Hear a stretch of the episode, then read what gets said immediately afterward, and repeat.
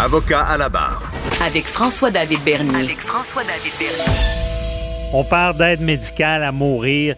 Cette semaine, il y a un juge là, qui était très irrité euh, parce que euh, on est à la quatrième remise euh, pour, pour ce qui est du gouvernement.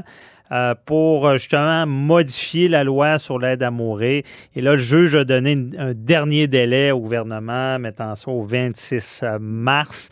On se rappelle, c'est la cause de Nicole Gladu et Jean Truchon qui ont gagné en cours supérieure, disant, bon, c'était tout ce qui est du critère de fin de vie ou de mort raisonnablement prévisible, prévisible disant que ce n'était pas constitutionnel. On a eu gain de cause. On a donné au gouvernement un délai pour modifier la loi et euh, c'est ce qu'on attend. C'est ce qui, c'est là-dessus qu'il y a des délais.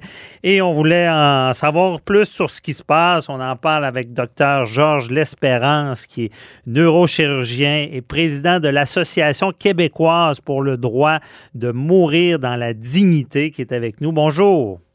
Bonjour, merci beaucoup de l'invitation. Merci d'être avec nous. On va euh, rappeler à nos auditeurs un peu euh, qu'est-ce qui s'est passé là, dans, ce jugement-là de euh, Nicole Gladu et Jean Truchon?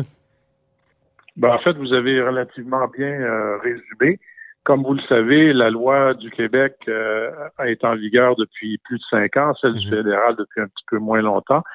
Et dans les deux lois, il y avait un critère. Au Québec, le critère de fin de vie. Donc, le patient devait, en plus d'avoir une maladie grave et incurable, devait être en fin de vie. Mhm. Au fédéral, les critères sont sensiblement les mêmes, mais ils ont inventé le concept de mort naturelle raisonnablement prévisible, qui est un concept juridique et pas clinique.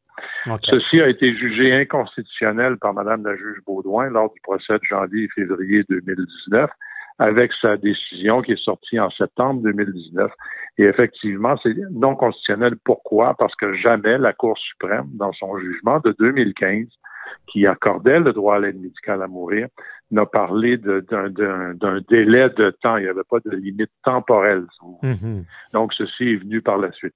Et donc, au Québec, il n'y a pas eu de d'appel de, de cette décision de la juge Baudouin, ce qui fait que le critère de fin de vie au Québec est tombé automatiquement le 12 mars 2020.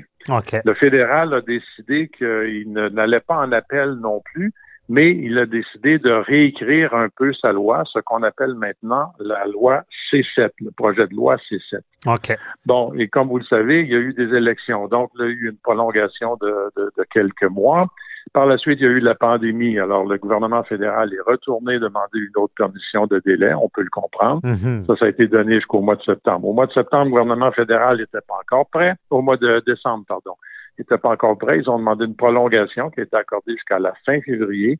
Et là, ben, euh, les communes ont, sont à peu près d'accord, sauf les conservateurs, euh, sur le projet de loi C7 qui est un peu modifié. Ça a été envoyé au Sénat à la mi-décembre. Le Sénat a fait quelques recommandations qui sont retournées à la Chambre des communes il y a 15 jours ou la semaine dernière. Mhm. Et donc, actuellement, les communes, c'est-à-dire le Parti libéral, de même que le Bloc québécois, sont en faveur des, euh, de certains amendements qui ont été adressés par le Sénat. Monsieur Lametti, le ministre, euh, est d'accord avec ça. Le tout est maintenant retourné au Sénat. Mais là, on est rendu à la date limite, c'est-à-dire du 26 février 2021. Euh, mhm. Et c'est pour ça que le gouvernement a demandé une prolongation d'un autre mois pour que ça revienne, euh, pour que le projet de loi revienne du Sénat et retourne encore aux communes. bon, c'est un, processus. Là.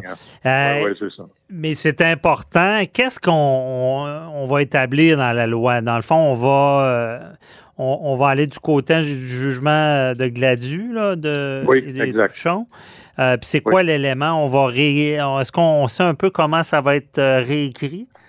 Oui, oui, oui, tout à fait. Le projet de loi C7, il est déposé depuis, en fait, depuis janvier 2020, depuis plus d'un an. Alors, en gros, je vais vous donner les très grandes lignes, là, mm-hmm. des choses qui sont très importantes pour nos patients actuellement qui demandent l'aide médicale à mourir. Le délai de 10 jours qui était nécessaire entre la demande et procéder à l'acte, il est aboli. Pour tous les patients qui ont une mort naturelle raisonnablement prévisible. Ça veut dire quoi? Patient qui a un cancer, mettons avec des métastases, on sait que sa mort va, être, va arriver en, à l'intérieur d'un an, un an et demi ou même moins. Et donc, dans ce cas-là, le patient n'a plus à attendre le 10 jours. Première chose. La deuxième chose, c'est que dans la loi, il y avait le fait qu'on devait attendre jusqu'à la minute même de l'injection pour demander aux patients s'ils étaient toujours d'accord. Mhm. Pour les patients qui ont une mort naturelle raisonnablement prévisible, je leur donne le même exemple du cancer, à ce moment-là, cette obligation-là d'être conscient jusqu'à la dernière minute tombe aussi, en autant que le patient ait signé auparavant une renonciation à cette euh, à cette euh, cette aptitude à la toute dernière minute. Pourquoi c'est important? Ben, il y a des patients, pour rester, garder toute leur aptitude, il y a des patients qui prenaient pas leur médication contre la douleur et qui souffraient jusqu'à la dernière ah, minute. Pour... Alors donc, ça n'avait aucun sens. Et ça, chapeau, là, le gouvernement, le ministre a bien compris ça. Le plus gros élément, c'est celui de la mort naturelle raisonnablement prévisible, qui, encore une fois, n'est pas un terme, euh, un concept médical. Hmm. Donc, le gouvernement a décidé de couper un peu la poire en deux. Les patients qui, n'ont, qui ont une mort naturelle raisonnablement prévisible. Et là, là, c'est laissé un peu dans le vague. Est-ce que c'est 12 mois? Est-ce que c'est 18 mois? On, est dans le flou. Donc, ces patients-là vont pouvoir suivre cette, la nouvelle règle. Pour les autres, et ça, les autres, ça comprend exactement des cas comme Mme Gladu et M. Truchon, mhm. c'est-à-dire des maladies chroniques, graves et incurables. Tous les autres critères restent là avec souffrance, etc. Tous ces patients-là pourront euh, avoir l'aide médicale à mourir, mais il va y avoir une période de réflexion de 90 jours. Et pour l'instant, les patients devront rester Donc, en gros, ce que Mme Gladu et M. Truchon ont gagné, eux, euh, parce qu'ils ont fait la bataille avec Maître Ménard et Maître Leroux, pour ces gens-là, ils vont maintenant pouvoir avoir l'aide médicale à mourir après une période qui, même si la mort n'est pas prévisible à moyen terme, ils vont tout de même pouvoir le tenir en autant qu'ils rencontrent tous les autres critères, euh, euh, maladies graves, incurables, souffrance physique ou psychique. Le dernier point dans, Mais sur ce point-là, c'est ça qui était important à retenir, c'est que ça prend pas nécessairement une mort qui va arriver. Là. C'est, des souffrances intolérables d'une personne qui, qui, qui, est incurable et que c'est, chronique. Euh, c'est une maladie incurable et vous avez bien fait de souligner l'élément souffrance. Moi, je le répète tout le temps, c'est pas la souffrance selon ce que votre docteur pense que vous souffrez ou mhm. selon ce que votre mari ou votre conjoint ou le curé, l'imam ou le rabbin. non, c'est la souffrance que vous, vous ressentez. Je comprends. Effectivement, c'est important. Et l'autre, vous alliez dire un autre point? Oui, un, un, autre point qui est dans la loi C7 et qui, là, est encore inconstitutionnel, c'est la question de la santé mentale. Euh, dans, dans la loi de C14, la première loi du Code criminel, il n'était pas question d'exclure la santé mentale. Mais comme les patients avec une problématique de santé mentale n'ont pas une mort naturelle raisonnablement prévisible à mhm. court terme ou moyen terme, ben ils étaient d'emblée exclus. Dans le projet de loi C7, le gouvernement fédéral a décidé d'exclure les problématiques de santé mentale, schizophrénie, troubles bipolaires, etc., parce que là, leur mort naturelle n'est pas raisonnablement prévisible. Or, la Cour suprême a bien écrit que c'était pas une exclusion d'avoir une problématique de santé mentale. Donc, automatiquement, C7 devient inconstitutionnel. Et c'est pour ça que les sénateurs ont dit, écoutez, vous pouvez pas faire une loi qui, de toute façon, va être déclarée inconstitutionnelle mhm. encore une fois. Et là, ça va prendre des patients avec des problématiques de santé mentale qui vont aller à la Cour. Et là, le, ministre l'a dessus. Je dois dire que c'est correct. Moi, je suis d'accord avec ça. Là.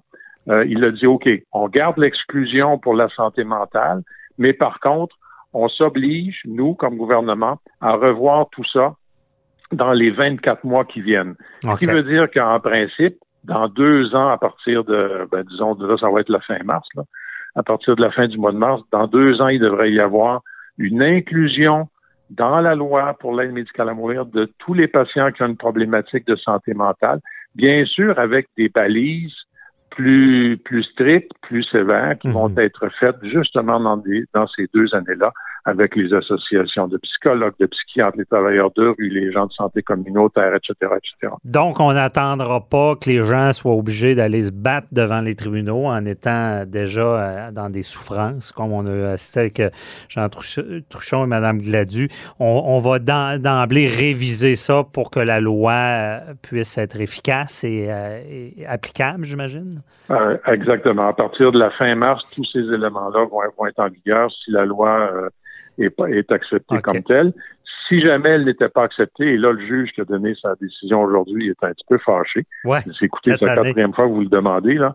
Et à la fin du mois, c'est certain que si le gouvernement demandait une autre, euh, une autre allonge, là, ils l'auront. Ça serait refusé. À moins que je sais pas quoi. Euh, ben oui. Et docteur L'Espérance, j'aimerais savoir, euh, quand on parle de la maladie, il y avait tout ce débat-là sur l'Alzheimer. Est-ce que c'est réglé? Est-ce que c'est inclus dans la maladie mentale? Alors, non? Ça, non, non, non. Ça, vous faites bien de poser la question.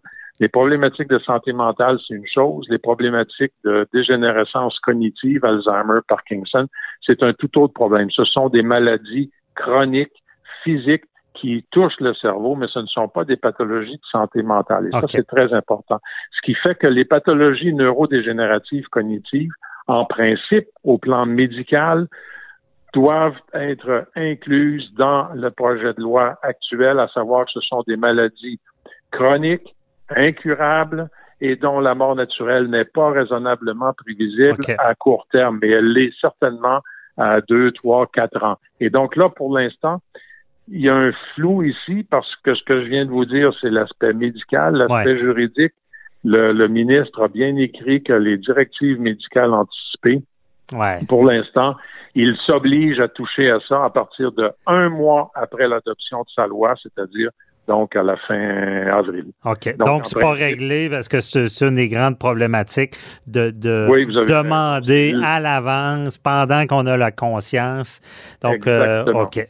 Tout ce débat-là encore à, venir. Comme vous dites, c'est pas réglé, mais on, on a un bon espoir. En tout cas, moi, j'ai confiance là que dans la prochaine année, ça va être réglé. Parfait. Hmm. Bon, ben, c'est bon à entendre parce qu'évidemment, ça a soulevé tellement de débats, de questionnements sur des gens. Puis on, se rappelle justement le jugement de la Cour suprême dont j'oublie le nom qui disait le danger, c'est que des personnes puissent vouloir s'enlever la vie avant le temps, sachant qu'ils seront dans cet état-là un jour et qu'ils pourront être un fardeau. Donc en espérant qu'on règle tout ça. C'est exactement ça. Merci beaucoup, euh, docteur Georges d'Espérance. Euh, c'est très éclairant. On, se fera un suivi, évidemment, à savoir euh, si tout ça s'est bien déroulé. C'est très éclairant. Merci beaucoup. Ça fait très plaisir. Merci. Bonne journée. Bye-bye. Au revoir. Vous aussi.